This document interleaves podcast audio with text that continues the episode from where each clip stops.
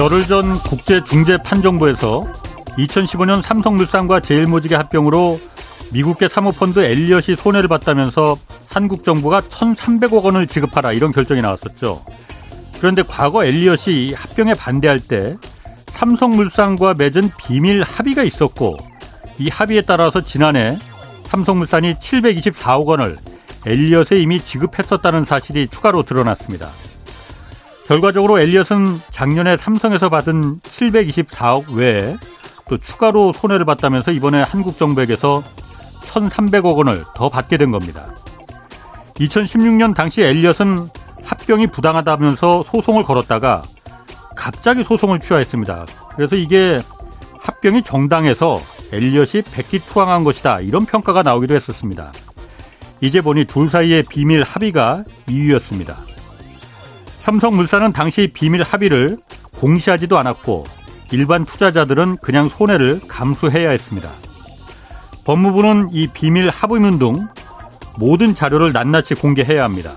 또 국민 세금으로 물게 된 1,300억 원에 대해서도 박근혜 전 대통령과 이재용 회장, 문영표 당시 복지부 장관과 홍완선 국민연금 본부장 등 당시 책임자들에게 구상권 청구해야 합니다. 네, 경제와 정의를 다 잡는 홍반장 저는 KBS 기자 홍사훈입니다.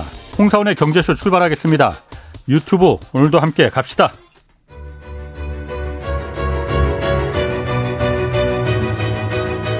한국의 닥터둠 거시경제의 거장 김영익 교수의 실전 경제 스쿨. 지금 꼭 알아야 할 경제 핵심 정보만 쉽고 정확하게 알려드립니다. 네, 미국의 주식시장이 지금 강세장에 진입했다 이런 평가도 있지만은 또 한편에서는 지나치게 과대평가돼 있어서 이거 경계해야 한다 이런 분석도 나오고 있습니다. 자세히 알아보겠습니다. 아, 김영익 서강대 경제대학원 교수 나오셨습니다. 안녕하세요. 네, 안녕하십니까. 먼저 원달러 환율부터 좀 볼게요. 오늘 굉장히 올랐잖아요. 예, 1317원까지 올라갔습니다. 얼마 전까지 1200원대 초반이었는데 예. 이렇게 갑자기 환율이 막 그 원화 가치가 이렇게 뚝뚝 떨어진 이유가 뭡니까? 예, 올해 들어서 환율 추이를 보면요. 작년 말에 원달러 환율이 네. 1273원이었어요. 예. 예. 그리고 2월 2일 날 1220원까지 떨어졌죠. 예. 그래서 많이 떨어졌는데요. 예, 최근에 그 1300원이 넘어섰습니다. 예. 예, 그러면 왜 우리 돈 가치가 떨어지는가? 예. 우리 그 돈 가치를 결정하는 요인을 보면요. 제일 처음에 달러 지수예요. 달러 인덱스. 예, 예. 달러 인덱스. 그다음에 예. 중국 위안화. 어. 예, 그다음에 우리 경상수지. 예. 예, 그다음에 우리나라하고 미국 실질 금리 차이. 음. 이런 것들이 환율에 영향을 미치거든요. 예. 근데 이런 것들이 다 최근에 환율을 오를 수밖에 없는 요인으로 그렇지. 만들고 있습니다. 다 안 좋았죠. 예. 예. 최근에 달러 가치가 약간 반등하고요. 예. 특히 중국 위안화 가치가 많이 떨어지고 있거든요. 음.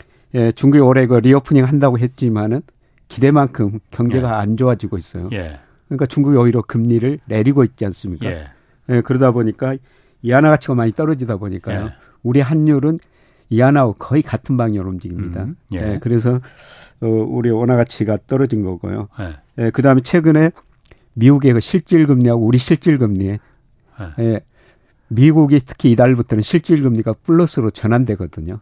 실질 금리가 실질 금리가 뭐죠? 실질 금리라는 것은 명목 금리에서 물가 상승률, 어. 명목 금리는 보통 10년 국제 수익률 상이에요. 음, 예. 예, 그동안 실질 금리가 마이너스였는데요. 예. 예, 금리는 오르고 미국 물가 상승률이 예. 이제 3%대 중반쯤으로 떨어지고 있어요. 예. 예 어. 예, 물론 그 5월까지는 높은 수준 유지였습니다만 예. 아마 6월부터는 3% 음. 중반대로 떨어질 겁니다. 그래서 미국 실질 금리가 오르니까 달러 가치가 오르고 우리 돈 가치가 떨어진 겁니다. 예, 그러면 문제는 어떻게 될 것인가. 네. 단기적으로는 이런 요인이 작용하면서 환율이 더 오를 것 같습니다. 그러니까 원화 가치가 더 떨어진다고? 예. 예. 뭐 얼마까지? 뭐 1,350원도 넘을 것 같습니다. 아, 물론 그 예. 그 작년에 1,430원까지 갔는데요. 예. 뭐 거기까지는 안갈 아, 겁니다. 예. 이제 많이 올라갔자 음. 뭐 1,350원 조금 넘을 수준인데요. 예. 예. 그러나 저는 4분기 내년가 가서는 예. 환율이 다시 떨어지려고 보고 있습니다. 왜요? 예, 그 이유는 예. 달러 가치가 하락할 것이다. 음. 예, 미국 거 대내 불균형이 워낙 그 심화됐거든요. 예. 어제 저 1분기 미국 대순부채를 발표했는데요. 16초 7천억 달러입니다. 음. 이거를 외국인이 직접 투자해주고 그다음에 외국인들이 미국 주식 채권 사서 견디고 있는데요. 예. 지나치게 많거든요. 예. 예, 네. 이런 거 불균형 때문에 네. 아마 4분기부터는 달러 가치가 떨어지고요. 예. 달러 가치가 떨어지면 이하나 가치가 오르죠. 그리고 지금 뭐 reopening 중국 효과 안 나타나고 있다 그러는데 음. 4분기에는 좀 부분적으로 소비가 증가해서 음. 나타날 것 같습니다. 음. 그럼 위안화 가치가 좀 올라가면서 덩달아서 원화 가치가 예. 좀 올라간다. 예. 그리고 아. 가장 중요한 게 우리 무역 수지인데요. 예. 뭐 제가 예상해 보면 4분기부터 빠르면 9월부터 음. 무역 수지가 약간의 흑자로 돌아설 가능성이 높습니다. 아 그래요? 예. 이번 달에 그러니까 6월에 20일까지 무역 수출은 오랜만에 증가세로 반등을 했는데 예. 그럼 그게 무역 수지 계속 지금 한 1년 3개월째 적자잖아요. 예. 그런데 흑자로 돌아선다는 거예요? 예. 지금 어. 적자가 축소되는 과정이고요. 예. 예. 그런데 6월도 아마 조빌수 때문에 20일까지 수출이 증가하게 나왔는데요.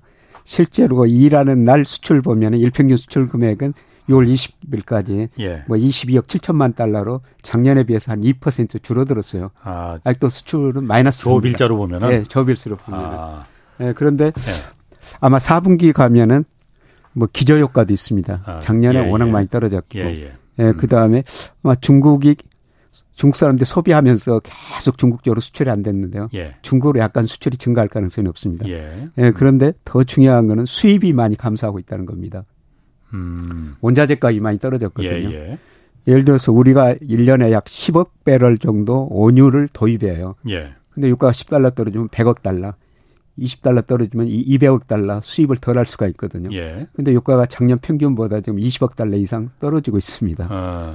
예, 그리고 예. 우리 가계 기업이 소비 투자 별로 안 하고 있으니까요. 예. 수입이 줄어들 겁니다.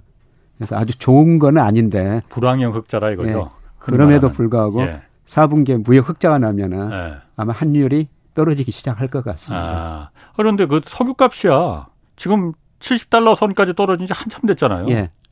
그런데 뭐 그거 그거는 이미 다 반영된 거 아닙니까?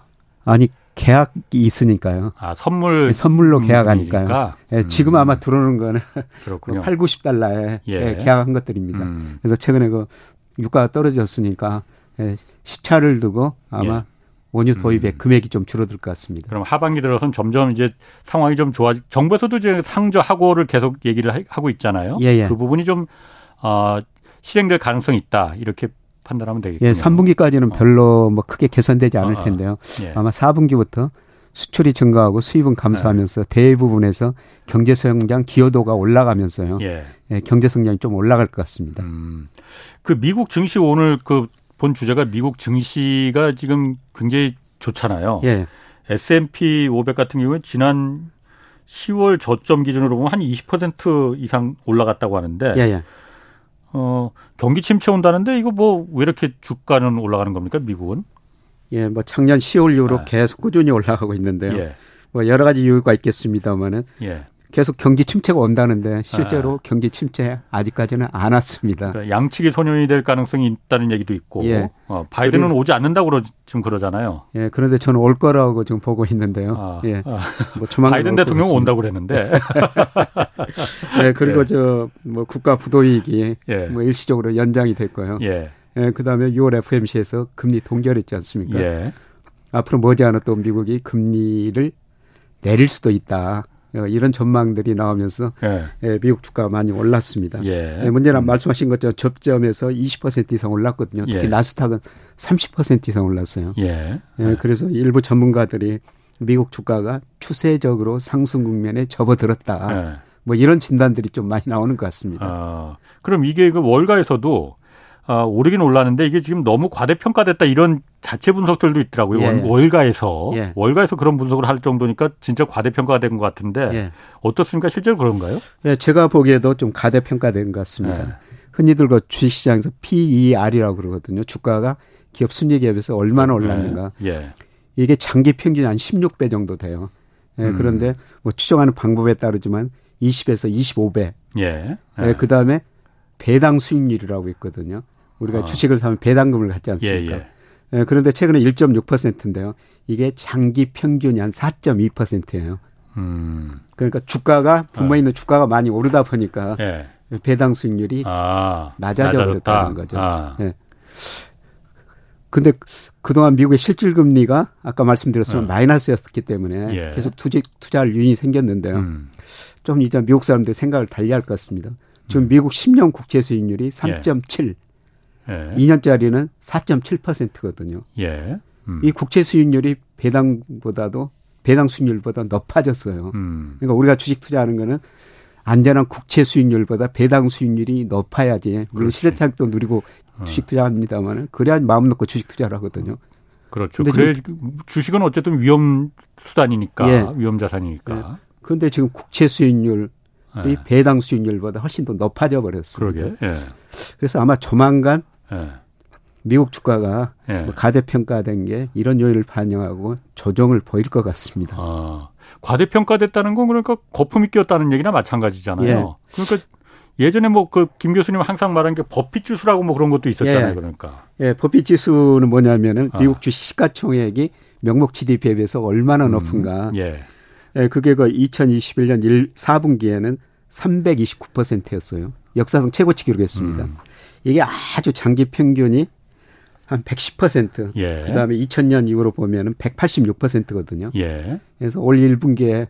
뭐 주가 좀 올랐습니다만 그래도 259%로 아. 지금도 과거 평균보다 훨씬 높습니다. 100%가 기준인데 그러니까 200 몇십 퍼센트까지 지금 부풀어 올랐다. 예. 거품이. 예, 329%까지 갔다가 예. 259%로 떨어졌지만 아직도 과거 평균보다 높고요. 예. 예, 그리고 미국 과 S&P나 우리 코스피는 장기적으로 명목 GDP만큼 그만큼 조금 더 성장하거든요. 예. 예, 그런데 제가 명목 GDP가 올해 미국 경제가 한 3%. 음. 그냥 명목 GDP라는 건 실질 GDP에다 물가 상승률 더한 겁니다. 예. 이게 3% 예. 가정하면은 미국의 그 S&P 적정 순위 한 3,530 정도 나와요. 음. 지금 4,380 정도니까. 예. 지나치게 과대평가됐다고 아. 볼 수가 있을 것 같습니다. 그 과대평가된 그, 그 과대평가된 이유 중에 하나가 예. 아, 뭐 물론 여러 가지가 있겠지만은 지금 그, 그 채팅창에도 잠깐 그 얘기가 올라왔는데 미국 그 기업들 같은 경우에 애플도 그렇고 자사주 소각, 자사주 예. 매입해서 소각 많이 하잖아요. 예. 그게 물론 주주들을 위한다는 예. 주주 친화주의 정책의 하나로 다 그게 권장되고도 있지만은 너무 예. 과하게 미국은 권장되는 거 아니냐. 예, 예. 그래서 이렇게 주가가 과대평가되는 거 아니냐. 그런 얘기도 그럴듯하게 들리는데요. 어떻습니까? 예, 맞습니다. 그 자사주 많이 사주니까 아, 올라가죠. 주식 물량이 줄어드니까 예, 올라갈 수밖에 예. 없죠. 예, 그런데도 기업 수익에 비해서는 예. 자사주 음. 때문에 주가가 많이 올랐는데 기업 예. 수익이나 경제 변수에서 비해서는 너무 이로 많이 올라갔다는 겁니다. 음, 그래요. 그러면은 어쨌든 이렇게 과대평가될 정도로 주가가 올라간 게 그래도 기업 실적이 어느 정도 뒷받침이 되기 때문에 그래도 과대평가라도 되는 건데, 예. 어, 어쨌든 작년부터 계속 경기 침체 온다고 했잖아요. 예. 아까 양치기 소년 된다고 예, 예. 그런 얘기 지금 많습니다. 예. 실제로. 예. 바이든 대통령도 어저께인가 오늘인가 이 미국 경기 침체 이거 안 온다. 본인이 임, 이거 정책을 잘 꾸려나가갖고 인플레를 지금 그다 박살내고 있다. 뭐 그리고 고용이 워낙 탄탄하지 않느냐. 예. 그러니까 경기 침체 없이 그냥 지나갈 수 있다라고 예. 물론 대통령이니까 미국 대통령이니까 그렇게 예. 말할 수 있지만은 예. 실제로 지표로 보면은 지금 경기 침체하고 거리가 없어 멀어 보이잖아요. 예. 뭐 바이든 대통령이 정말 경제에 관심이 많더라고요. 예. 미국 소비자 물가 고용 동향 발표하면은 예. 직접 코멘트를 하더라고요. 어. 우리나라 대통령은 그런 건 안 하거든요. 예. 아, 그만큼 바이든 대통령이 어. 경제에 관심이 많다는 건데. 예. 예. 그래서 그분이 뭐 경제 전문가한테 많은 정보를 받겠죠. 그렇겠죠. 뭐. 예. 어. 어. 예. 그런데 최근과 경제 침체가 온다는 근거는 예. 미국 거 10년 국채 수익률하고 2년짜리 차이가 예. 역전되면은 과거에 애 없이 경기 침체가 왔었거든요. 예, 예. 어, 이번에는 다르다 그랬는데 예. 한 번도 예외가 없었습니다. 예. 예, 그런데 이게 작년 하반기부터 역전됐는데 예. 아직 경기 침체가 안 오니까 그러니까 이번에 다르다. 그런데 저는 다르지 않을 것 같습니다. 이미 그 음. 그 신호들이 부분적으로 나오고 있어요. 예, 미국에서는 그 실업하면은 그냥 실업수당을 청구하거든요. 예. 그 신규 실업수당 청구 건수라고 있어요. 예. 어. 이게 매주 목요일 날 발표합니다. 예. 이제 오늘 저녁에도 6월 어. 거 발표하는데요. 예, 그런데 이게 예, 작년 9월에는 18만 2천 건이었습니다. 예. 예. 그런데 최근 거 보니까 26만 4천 건. 저 오늘 그 컨센서스 보니까 한 26만 6천 건.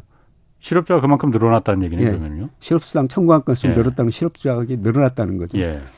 예. 그런데 과거 이걸 보니까요, 뭐 기간에 예. 따라 다르지만은 이게 그 저점을 치고 평균 11개월 후에요. 음.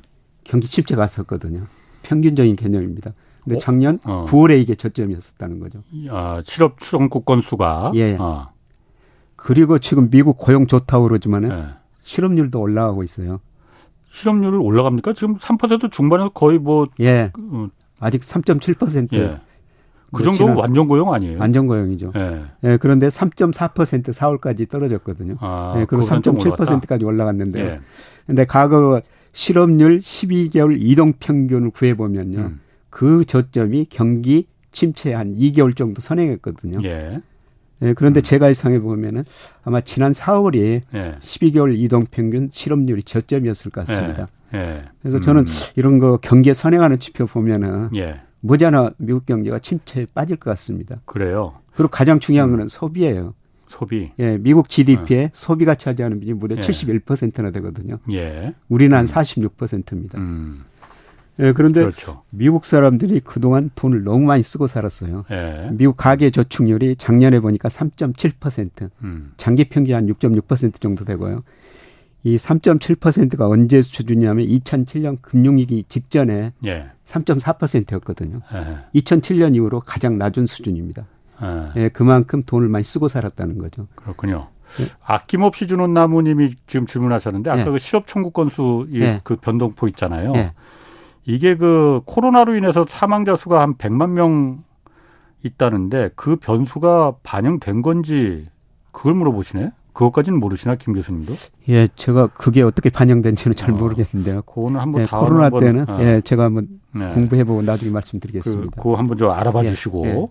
그러면 지금 그리고 아까 그 장단기 금리 차, 아, 장단기 금리 원래는 단기 금리가 낮아야 되고 장기 금리가 돈을 오래 빌리니까 높아야 되는데 예. 그게 역전된 지 지금 한 1년 가까이 됐잖아요. 예. 한 11개월째 역전되고 있잖아요. 예, 이게 역전되면 경기 침체가 꼭 온다고 분명히 온다고 김 예. 교수님도 하시고 많은 예. 전문가들이 다 그렇게 얘기하잖아요. 예. 어쨌든 아직까지는 안 왔어요. 예, 그러니까. 아직까지는 안 왔습니다. 이렇게 그야말로 시차를 두고 하는지는 모르겠는데, 예. 근데 최근 보면은 예. 그 역전되는 그 격차가 점점 미국은 더 커지고 있거든요. 예. 1% 포인트를 넘었더라고요 오늘 보니까. 예, 그렇죠. 지금 뭐 어. 10년이 3.7이고 저기 2년이 지금 4.7%를 약간 넘거든요. 예, 그러니까 예. 1% 포인트를 넘었잖아요. 예, 예. 그게 0, 얼마 전까지만 한 0.5% 포인트 정도 차이였었는데 지금 1%를 더 벌어졌는데 예, 예. 그러면 경기 침체가 더 세게 올 것이다 이렇게 그거 판단해야 됩니까 그러면은? 더 세게 올 것 같습니다. 아. 그래서 미국 거 일부 경제학자들이 예. 복잡한 거시 경제 모형보다도 예. 장단기 금리 쳐가지고 미국 경제 성장을 예상해 보니까 예. 예측력이 더 높더라. 아. 이 변수 하나만 가지고 예. 예, 그런 논문도 저널에 실리고 있거든요. 예. 음. 예, 그래서 뭐 아직까지는 안 왔지만은 음. 예, 좀더 그 지켜봐야 될 것 같습니다. 저는 뭐 이번에도 다르지 음. 않을 것이다. 예, 그게 보겠습니다. 혹시 말이죠. 예. 어저께도 잠깐 좀 그 얘기를 했었는데 어 단기 금리가 지금 높, 단기 국채 그 금리가 올라가는 거잖아요. 예. 미국이 부채 한도 협상하면서 이제 국채를 많이 발행할 거잖아요. 예. 중장기 국채도 발행하겠지만 단기 국채 많이 거의 예. 대부분 단기 국채를 발행할 거잖아요. 예. 단기 국채 발행량이 많아지면 금리가 올라가잖아요. 예, 그렇습니다. 그러니까 그거 지금 대비해서 먼저 단기 금리가 이렇게 막 팍팍 뛰는 거 아니에요? 뭐 그런 요인도 어. 있겠습니다만. 아 있을 것 같아요. 예, 예. 어, 제가 맞았네 그러면. 맞습니다. 예, 채권 공급이 늘어나면은 예. 뭐 그 채권 가격 떨어지고 금리는 올라가는 거죠. 그런데 그러면은 그 경기 침체하고는 상관없는 거 아닌가 그러는 거는요? 그런데 계속 그 마이너스는 예. 유지되고 있다는 겁니다. 아, 예. 그러면은 그것도 어쨌든 그 결과적으로는 경기 침체로 갈 수밖에 없다 그렇게 되는 예. 경우에도. 그런데 2019년에도 미국이 장단기 금리차가 역전됐었거든요. 예. 예. 예 음. 그래서 그때도 미국 경제 고용 소비 너무 좋았었어요. 예. 뭐 침체 안 온다 이번에는 다르다 그랬는데 예. 우연히 코로나가 와 가지고 아. 장단기 금리차 역전을 맞춰줬거든요. 아. 그러니까 꼭 맞는 거군요, 그거는 그러니까. 예, 예가 없었습니다. 아, 지금 코로나 같은 급변 상황이 오더라도 뭐 그렇게 해서 맞춰준다 하더라도. 예. 자, 그러면은 침체가 바이든 대통령이 어쨌든 뭐 침체 안 온다 하고 그 얼마 전까지 그러니까 침체 뭐 연착륙 뭐 no landing 뭐 이런 게 얘기까지 계속 나왔었잖아요. 예. 그런 게 침체라는 게 결국 고용이 지금 꺾이질 않으니까 그런 건데 예. 고용이라는 게 모든 산업에서 고용이나 이런 부분이 다 꺾여야만이 침체냐. 예를 들어서 제조업에 종사하는 그 제조업의 종, 그 고용은 확 꺾이더라도 예. 미국에서 주로 많은 서비스업이나 이런 쪽은 고용이 예. 계속 탄탄하게 유지되면은 예. 이것도 침체는 침체지만은 어, 심하지 않은 침체 이렇게 볼 수 있는 거 아니야? 이런 이런 분석도 있더라고요. 예, 그렇습니다.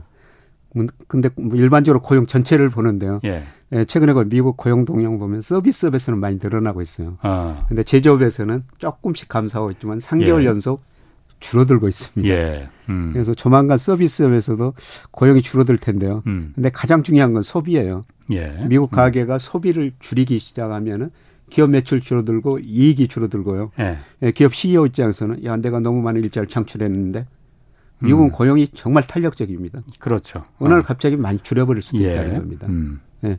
그래서 소비 지표를 보면요 앞으로 고용 지표를 전망할 수가 있는데 뭐 조만간 음. 소비가 음. 좀 감소할 것 같습니다. 소비가 감소한다. 예, 예.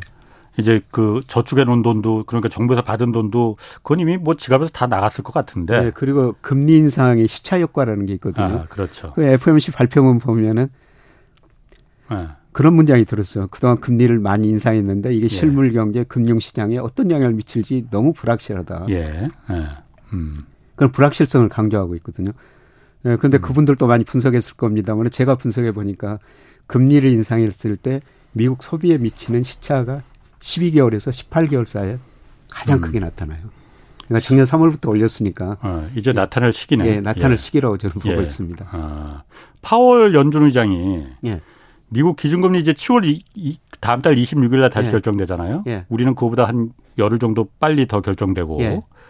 미국 같은 경우에 올해 두 번 더 올려야 된다. 예. 올리겠다 뭐 이런 뉘앙스를 어, 암시를 했어요. 예. 물가가 이거 안 잡힌다는 안 잡히기 때문에 이런 거죠? 예, 그렇습니다. 어. 그러니까 지난 FMC에서 그 점도표라는 게 있거든요. 예, 예. 연준 18명이 적정금리가 몇 퍼센트 그렇죠. 이렇게 점을 찍어 놓는데요. 예, 예, 예, 이게 3월 때는 중간값이 5.1이었어요. 예. 근데 6월 보니까 5.6%로. 예. 이걸 보고 음. 이제 미 연준이 한 두 차례 정도 금리를 인상한다. 예. 그래서 아마 그 7월에는 인상할 가능성도 있습니다. 음. 예, 그러나 저는 인상하더라도 금리 인상 사이클의 마지막이다. 한 번만? 예. 어, 예. 두번 아니고? 예, 한 번 올리고 어. 끝이다. 예. 예. 그건 아까 말씀드렸습니다만은 예, 미국 그 연준의 통화정책 목표가 물가 안정이고 고용 예. 극대화거든요. 예. 고용이 소비가 감소하면서 줄어들 수가 있다는 거고요. 예. 예, 그다음에 우리나라 소비자 물가가 지금 기재부 장관이 6월부터 다음 주 초에 발표되거든요. 우리 소비자 물가 2% 후반에 중후반에 집에 있을 것이다. 음. 그런 이야기를 하는데요. 예, 미국도 3% 중반까지 떨어졌을 것 같습니다. 6월께. 예. 예. 예. 물가 상승도 안정되고 예, 경기가 나쁘니까요. 아마 저는 올리더라도 예. 마지막이다. 안 예. 올릴 수도 있다. 아. 예, 저는 그렇게 보고 있습니다. 물가가 낮아졌다는 거는 낮아진 겁니까? 사실 한국도 낮아졌다는데 뭐 라면값 얼마 전에 이제 그 라면값하고 새우깡 값이랑 내리긴 네. 했지만은 네. 어 식당 가 보면은 뭐 사실 전혀 느끼지 못하고 있거든요. 근원 물가라는 건 지금 거의 안 낮아지는 거 아니에요? 미국도 그렇고 네. 한국도 그렇고.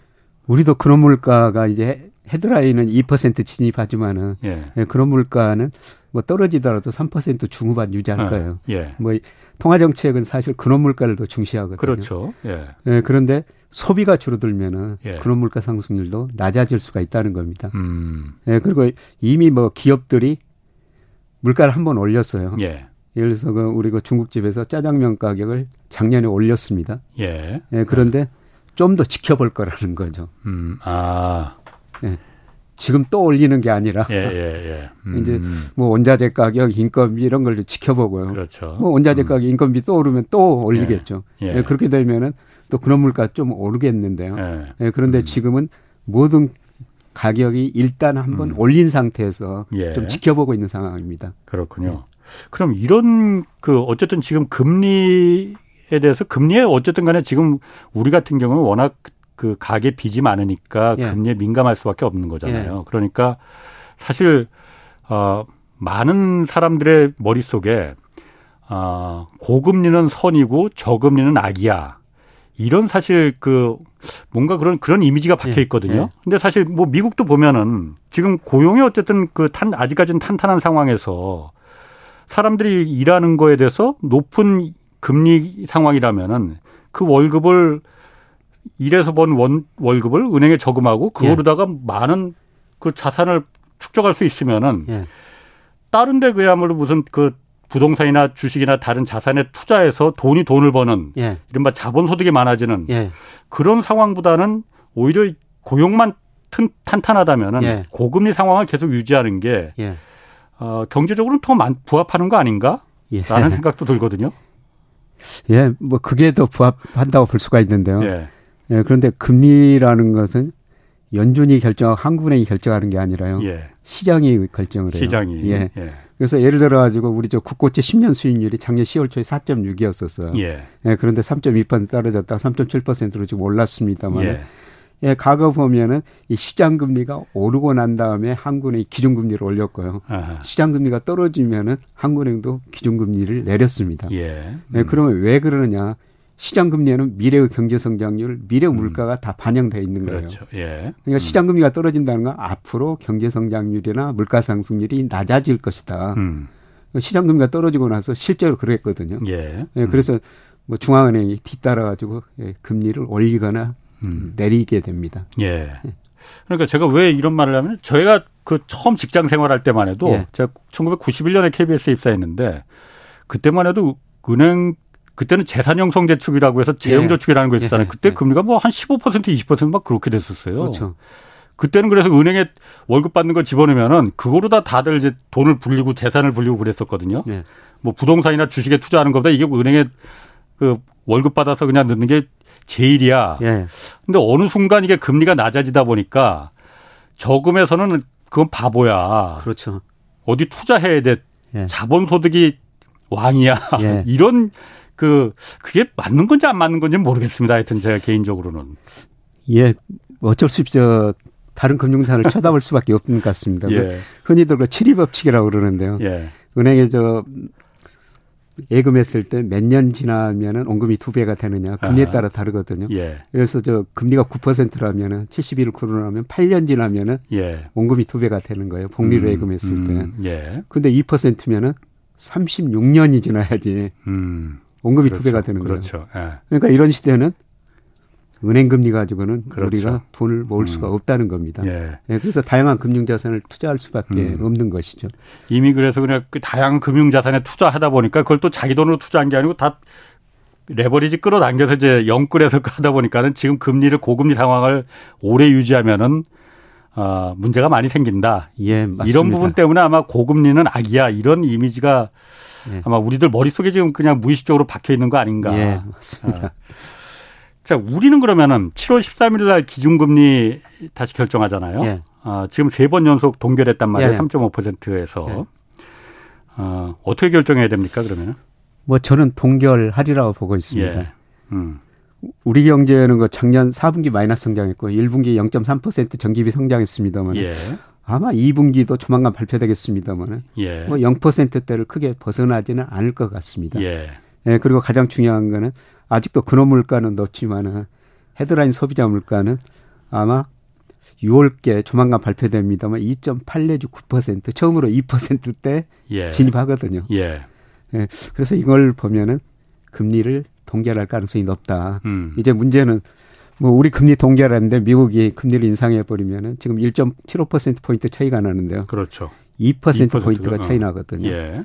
예, 그러면은 뭐 미국으로 돈이 다 빠져나가지 않겠느냐. 예. 이런 어, 진단도 있을 것 같습니다만. 음. 예, 그런데 올 내내 미국 금리가 우리 금리보다 훨씬 더 높았거든요. 뭐, 그건 그랬죠. 예. 예 그런데 우리나라 채권 시장으로요. 음. 1월에서 5월까지 보니까 11조 3천억이 채권 시장으로 오히려 순유입이 됐습니다. 음. 예, 미국 금리가 높으면 우리 채권 시장에서 돈이 빠져나가야 되는데 예. 오히려 들어왔거든요. 예, 그거는 채권 투자 자금의 성격인 것 같습니다. 예. 예, 주식은 외국인들이 27% 가지고 있는데 미국계 자금이 한 40% 넘는데요. 예. 채권은 외국인이 9% 가지고 있는데 아시아계 자금이 무려 47%나 돼요. 예. 예. 주로 중국 자금일 거예요. 예. 이런 자금은 안 빠져나간다는 거죠. 음. 그래서 우리 채권 시장에도 미국이 채권을 많이 가지고 있다면은 예, 미국 사람들이 우리 채권 팔고 나갈 텐데요.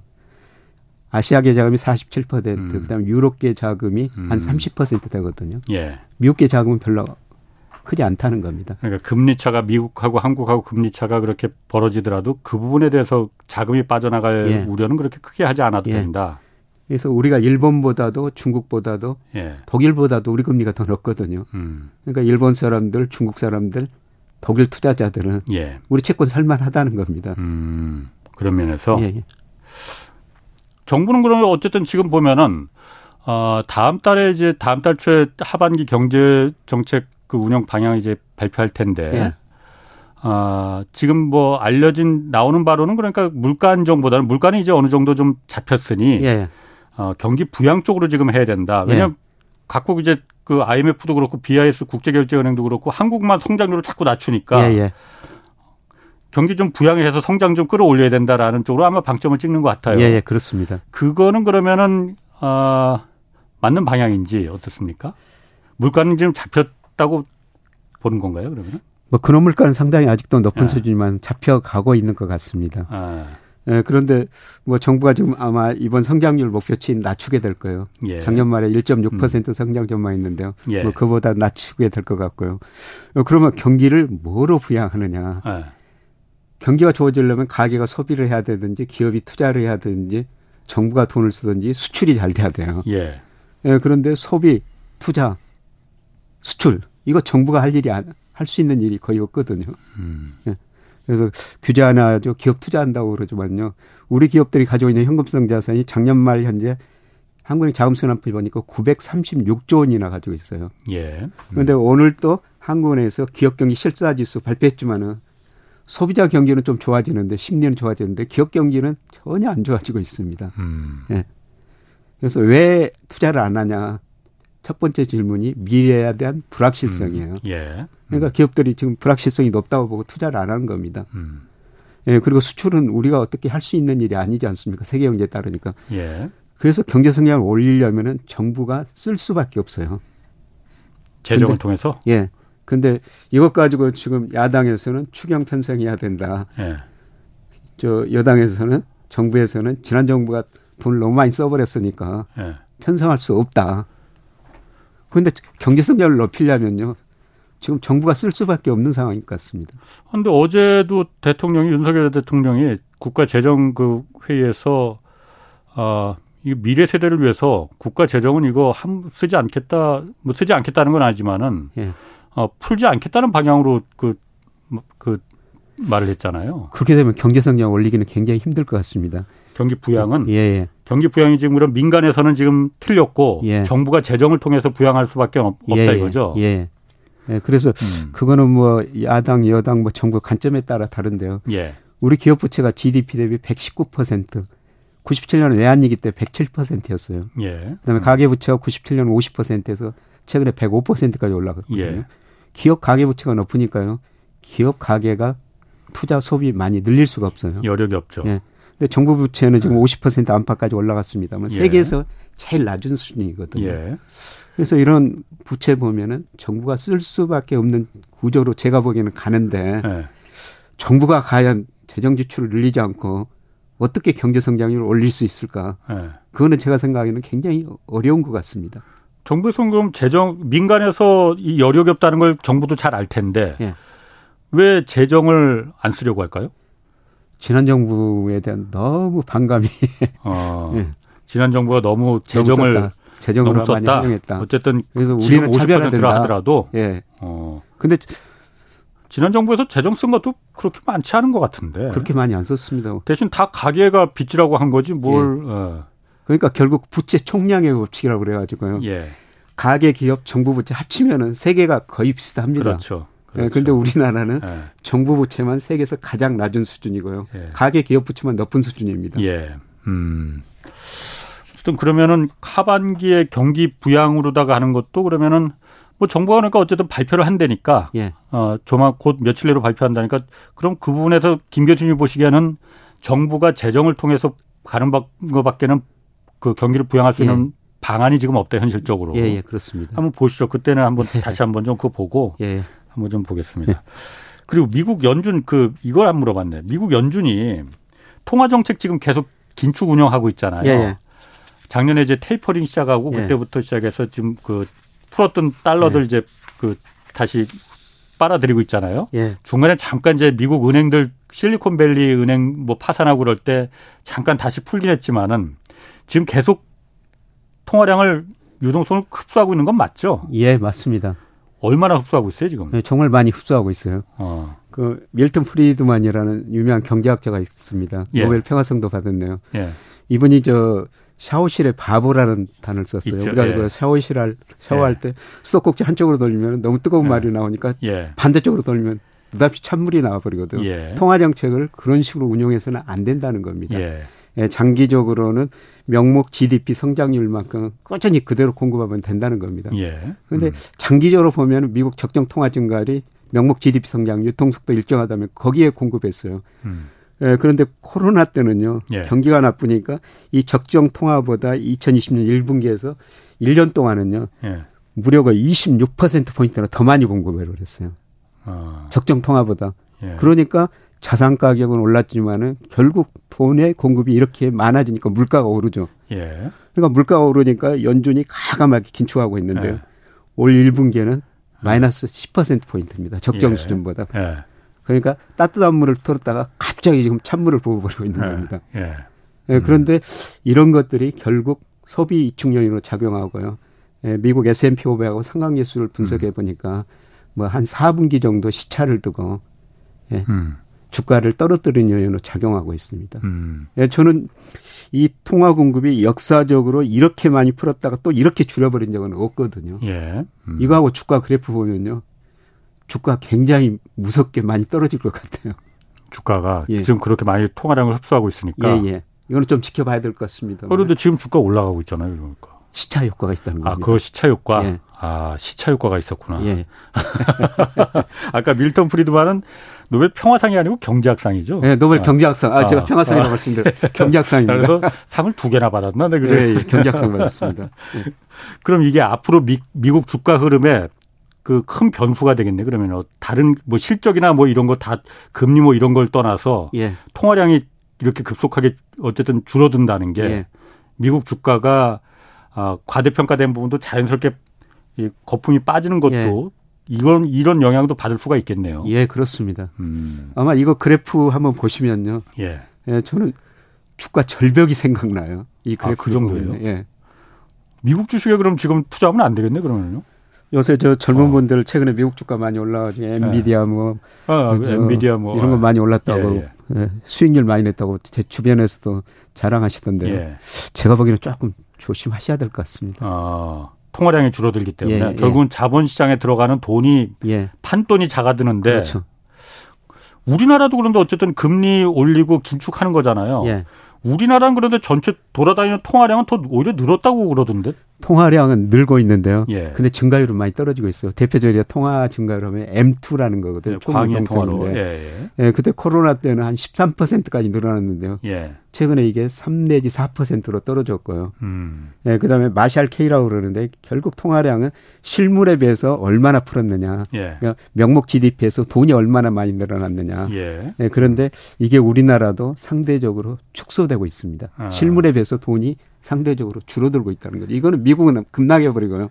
어. 우리나라는 서서히 줄어들고 있다는 거죠. 미국은 마이너스고 우리나라는 아직 플러스는 플러스군요. 예, 그러니까. 예, 그렇습니다. 같은 긴축을 하는데 왜 우리나라는 계속 늘어나는 거예요? 그럼 통화량을 통화량을 줄이는 게 지금 긴축이잖아요, 원래. 예. 근데 우리는 그 코로나 때 그렇게 많이 안 풀었다는 겁니다. 아, 아 미국은 아까 말씀드린 것처럼 예. 적정 통화보다 거의 26% 포인트나 많이 풀어버렸어요. 그래서 예. 샤워실이 바보다. 음. 뜨거운 물을 그렇게 많이 부어버린 겁니다. 음, 그렇군요. 또 하나 지금 그 미국 관련해서 미국이 어쨌든 양치기 소년이 지금 여러 개 있습니다. 예. 미국 그 상업용 부동산 그 대출 부실 문제도 곧막 예. 이거 어, 터진다 터진다 했는데 지금 뭐 쏙 들어갔어요 이거. 예. 그다 해결된 겁니까 아니면 어떻게 된 거예요? 제가 생각은 아직 해결은 안돼 있는 것 같습니다. 수면 아래 어. 잠재 있는 것 같고요. 예. 상업용 부동산은 미국 역사 보면 별로 떨어진 적이 없거든요.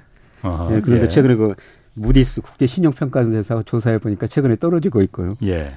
예, 그 다음에 상업용 그 부동산 공실률이 예. 올 1분기에 19%나 된다는 겁니다. 예. 이거는 그 1991년 음. 그 미국의 그 중소형 금융회사들 부실해가지고 그때 19.3%였거든요. 예. 예 그때 음. 거기에 접근해 간다는 겁니다. 음. 예, 그런데 이게 대형 은행들은 괜찮을 것 같아요. 근데 미국의 중소형 은행 대출 보면요. 예. 63%가 상업용 부동산 대출입니다. 음.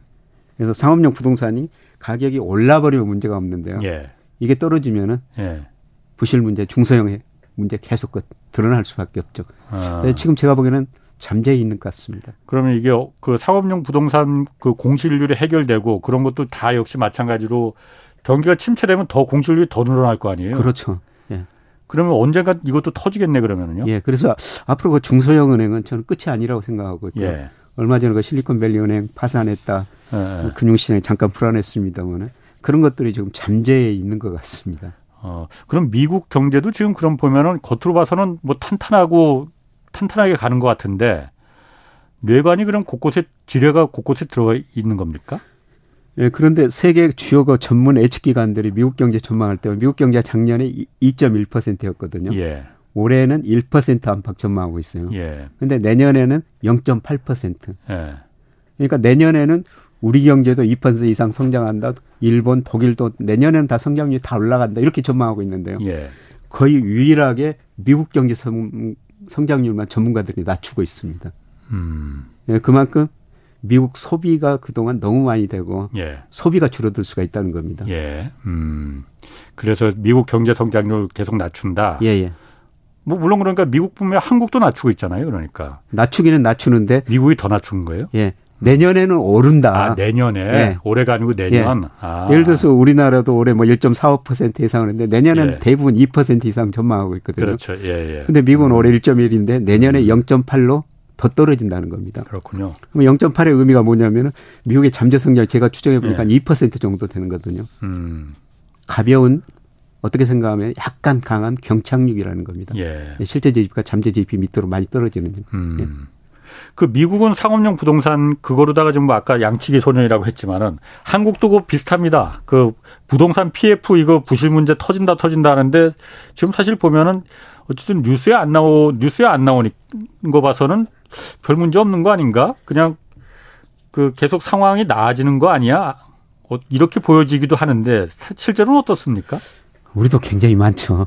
예, 아. 작년 말 현재 보니까 PF 부동산 PF 대출이요 163조 원이나 되더라고요. 예. 굉장히 아. 많습니다. 아. 예, 그런데 이게 이제 문제가 없이 넘어가려면은 예. 부동산 가격이 올라가든지 예. 예, 그다음에 아니면은 경기가 회복돼야 돼요. 예. 이 두 가지 조건이 뭐 만족되면은 이게 견딜 수가 있죠. 예. 예, 그런데 최근에 그 집값이 좀 오르고 있어 가지고 좀 따져봐야 되는데 집값이 예. 추세적인 상승인가 아니면 일시적인 상승인가. 예. 근데 심리는 음. 많이 개선됐더라고요. 음. 그 한국은행에서 어제 그 소비자 심리 지수라는 걸 발표했는데 거기 보면 뭐 주택 가격 전망 CSI 그걸 보니까 작년 11월에 60일이었어요. 예. 근데 올 6월 보니까 100까지 올라갔습니다. 100이 뭐냐면은 올라간다고 생각한다고 떨어진다고 생각하고 음. 똑같다는 의미입니다. 음. 근데 지금 완전히 균형 수준에 올라갔어요. 예. 음. 네, 그런데 이게 이제 올라간다고 생각하는 사람이 더 많아질까 떨어진다고 생각하는 사람이 더 많을까? 예, 그거는 결국 경기가 결정하는데요. 경기와 부동산에 예. 달려 있다. 예. 부동산 PF 문제가 터지느냐 안 터지느냐도. 예, 예. 예. 근데 지금 보면은 사실 부동산 PF라는 게 통틀어 그냥 PF라고 하지만은 예. 프로젝트 파이낸싱이라고 하지만은 PF 들어간 사업장은 사실 그래도 그 별 위험이 없는데 예, 예. 그 전에 그러니까 잔뜩 PF 들어가기 전에 자금 끌어다 쓴그 예. 시행사들이 끌어다 쓴 이 뭐 전 사전 단계 PF 있잖아요. 예. 그러니까 브릿지론이나 뭐그이 전 단기 사채로 예. 끌어들인 전단체라고, 전단체라고 하죠. 예, 여기가 지금 문제잖아요. 이게 지금 여기 증권사하고 보험사 캐피탈들이 잔뜩 들어가 있는 거잖아요. 근데 지금 보면 요즘 보면은 매주 들어오는 전기 단기 사채, 전자 단기 사채 이것만 해도 매주 한 3조 원씩 예. 들어온다고 해요. 예. 이, 이 리파이낸싱을 그러니까 예. 돌려 막아야 되는 게 예. 아직까지는 이제 막히고 있는데 예. 이게 계속 잘 돌려막기가 될 거냐? 돌려막기가 쉽지 않을 것 같습니다. 지금까지는 아. 뭐 돈이 있어가지고 누군가 그걸 사줬는데요. 그렇죠. 누군가는 사줬습니다. 예. 그런데 앞으로도 그렇게 사줄 것인가? 그거는 이제 어. 앞으로 부동산 경기가 회복된다. 네. 경기가 회복된다. 이런 거 전제 조건이 있으면 누군가 계속 살 거거든요. 그러니까 요걸 제가 보니까 예. 과거에는 단기 사채라 하더라도 예. 사채 그, 그, 그 반환 규모가 석 달짜리였는데 예, 예. 요즘은 석 달짜리도 불안하니까 예. 다한 달짜리랍니다. 그러니까 예, 한달 미만. 빨리빨리 빌려주고 빨리빨리 빨리. 갚을 거만 그야말로 돈이 이제 돈다는 거야. 그러니 이게 한 달짜리 한 달 이 석 달도 못 면서 한 달인데 이런 게 계속 언제까지 돌려막기가 가능하겠느냐. 여기 이제 불안감이 좀 있는 거거든요. 예, 거기에 불안감이 있고요. 그 한계가 있을 것 같습니다. 아. 예. 그리고 이게 본 PF로 전환이 되면은 사실 걱정이 없는데 예. 본 PF로 전환되면 그때부터 이제 사업이 진행되는 거니까 예, 그 건물 그렇죠. 올라가고 분양하고 예. 그런 예. 거니까 예. 이 전환되지 못한 게 지금 그 이른바 그 브릿지론하고 전자 단기 사채 예, 수준에서 이제 지금 통 막혀서 돌려막기로 연명하고 있는 예. 데가 사업장이 얼마나 될 거냐 했더니 예. 이게 발, 공식적으로 발표는 안 된다고 그러더라고요. 예, 예, 그렇습니다. 근데 전체 사업장의 한 3분의 1은 지금 예. 이런 상태일 거다라고 추정이 되는데 예. 이게 만약에 문제가 생기면은 못 막, 못 막기 시작한다면은 예. 어, 무슨 문제가 발생하는 겁니까? 일부 그 저축은행이나 일부 그 증권사들 굉장히 어렵게 되죠. 망하는 거예요, 그러면은? 망할 수도 있죠. 아. 예. 지금 그거 막으려고 대주단이 구성이 된 거잖아요. 예. 그러니까. 예, 그런데 이제 뭐 저 은행은 아직 건전하니까 예. 예, 금융 시스템 위기까지는 안 가겠습니다만 예. 뭐 음. 이거 해결 방법은 그러면은 집값이 오르는 것밖에 없습니다. 집값 오르고 예. 경기 좋아져야 되죠. 경기 좋아지는 거, 예. 집값 오르는 거. 예. 음. 그러면 그래서 정부에서 정부에서도 어쨌든 이 사실을 좀 위험성을 인지하고 있으니까는 어, 집값을 올리는 그 규제 해제나 아니면 예. 대출 완화, 예. 뭐 특례 모기지론 이런 것도 예. 다그 연장선상이라고 볼 수 있는 겁니까? 예, 그렇죠. 아. 그래서 어떻든 정부에서는 저 집값을 연착륙의 가장 큰 목표지 않습니까? 예. 음. 근데 최근에 그 부동산 가격 집값 떨어진 것 보면 예. 연착륙보다는 경착륙이거든요. 아.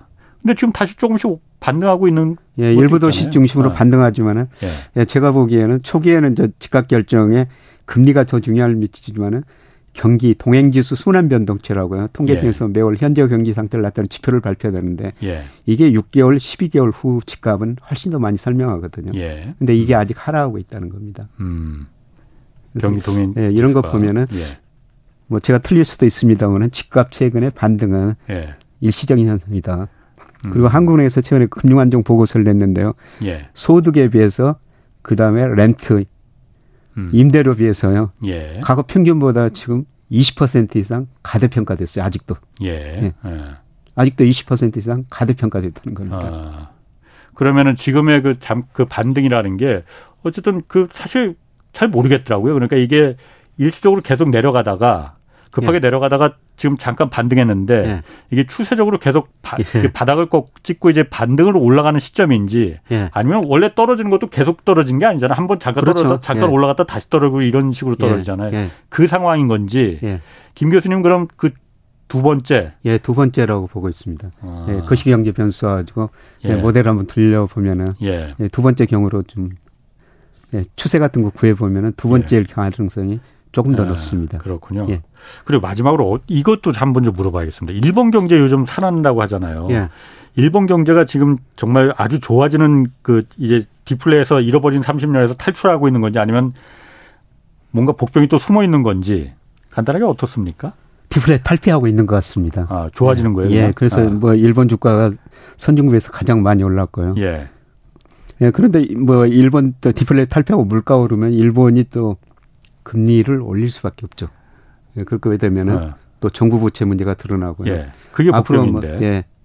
그게 어. 문제는 많이 남아 있습니다만 예. 일본 경제가 디플레 탈피하는 거는 사실인 어. 것 같습니다. 명목 GDP가 최근에 보니까 꾸준히 꾸준히 오르고 있거든요. 예. 예. 음. 주가 오르는 것도 사실 어떤 사람들은 주가 올라가는 게 영업 실적이나 이런 거에 기반한 게 아니고 예. 자사주 그러니까 지금 많이 그 매입해서 소각하고 왜냐하면 네. 도쿄 증권거래소에서 그 요구를 많이 했거든요. 예. 그래서 오르는 거다 이렇게 분석하는 분도 있거든요. 뭐 그런 측면도 있습니다만 최근에 그 거시경제 저는 명목 GDP를 네. 보는데요. 네. 일본의 그 니케이 25하고 명목 GDP하고 똑같은 방향으로 움직이거든요. 예. 근데 명목 GDP가 지금 꾸준히 꾸준히 증가하고 있습니다. 음, 그런 거로 봐서는 반짝 예. 상승은 반짝 살아나는 예, 반짝, 건 아니고 예, 예. 추세적인 이제 반전에 들어갔다. 예, 그렇게. 그 부분은 한번 그 주말에 경제쇼 플러스에서 다시 한번 좀 김 교수님 다시 예, 자세한 얘기 좀 예, 들어보겠습니다. 김영익 서강대 경제대학원 교수였습니다. 지금까지 경제와 정의를 다잡는 홍반장 홍사원의 경제쇼였습니다.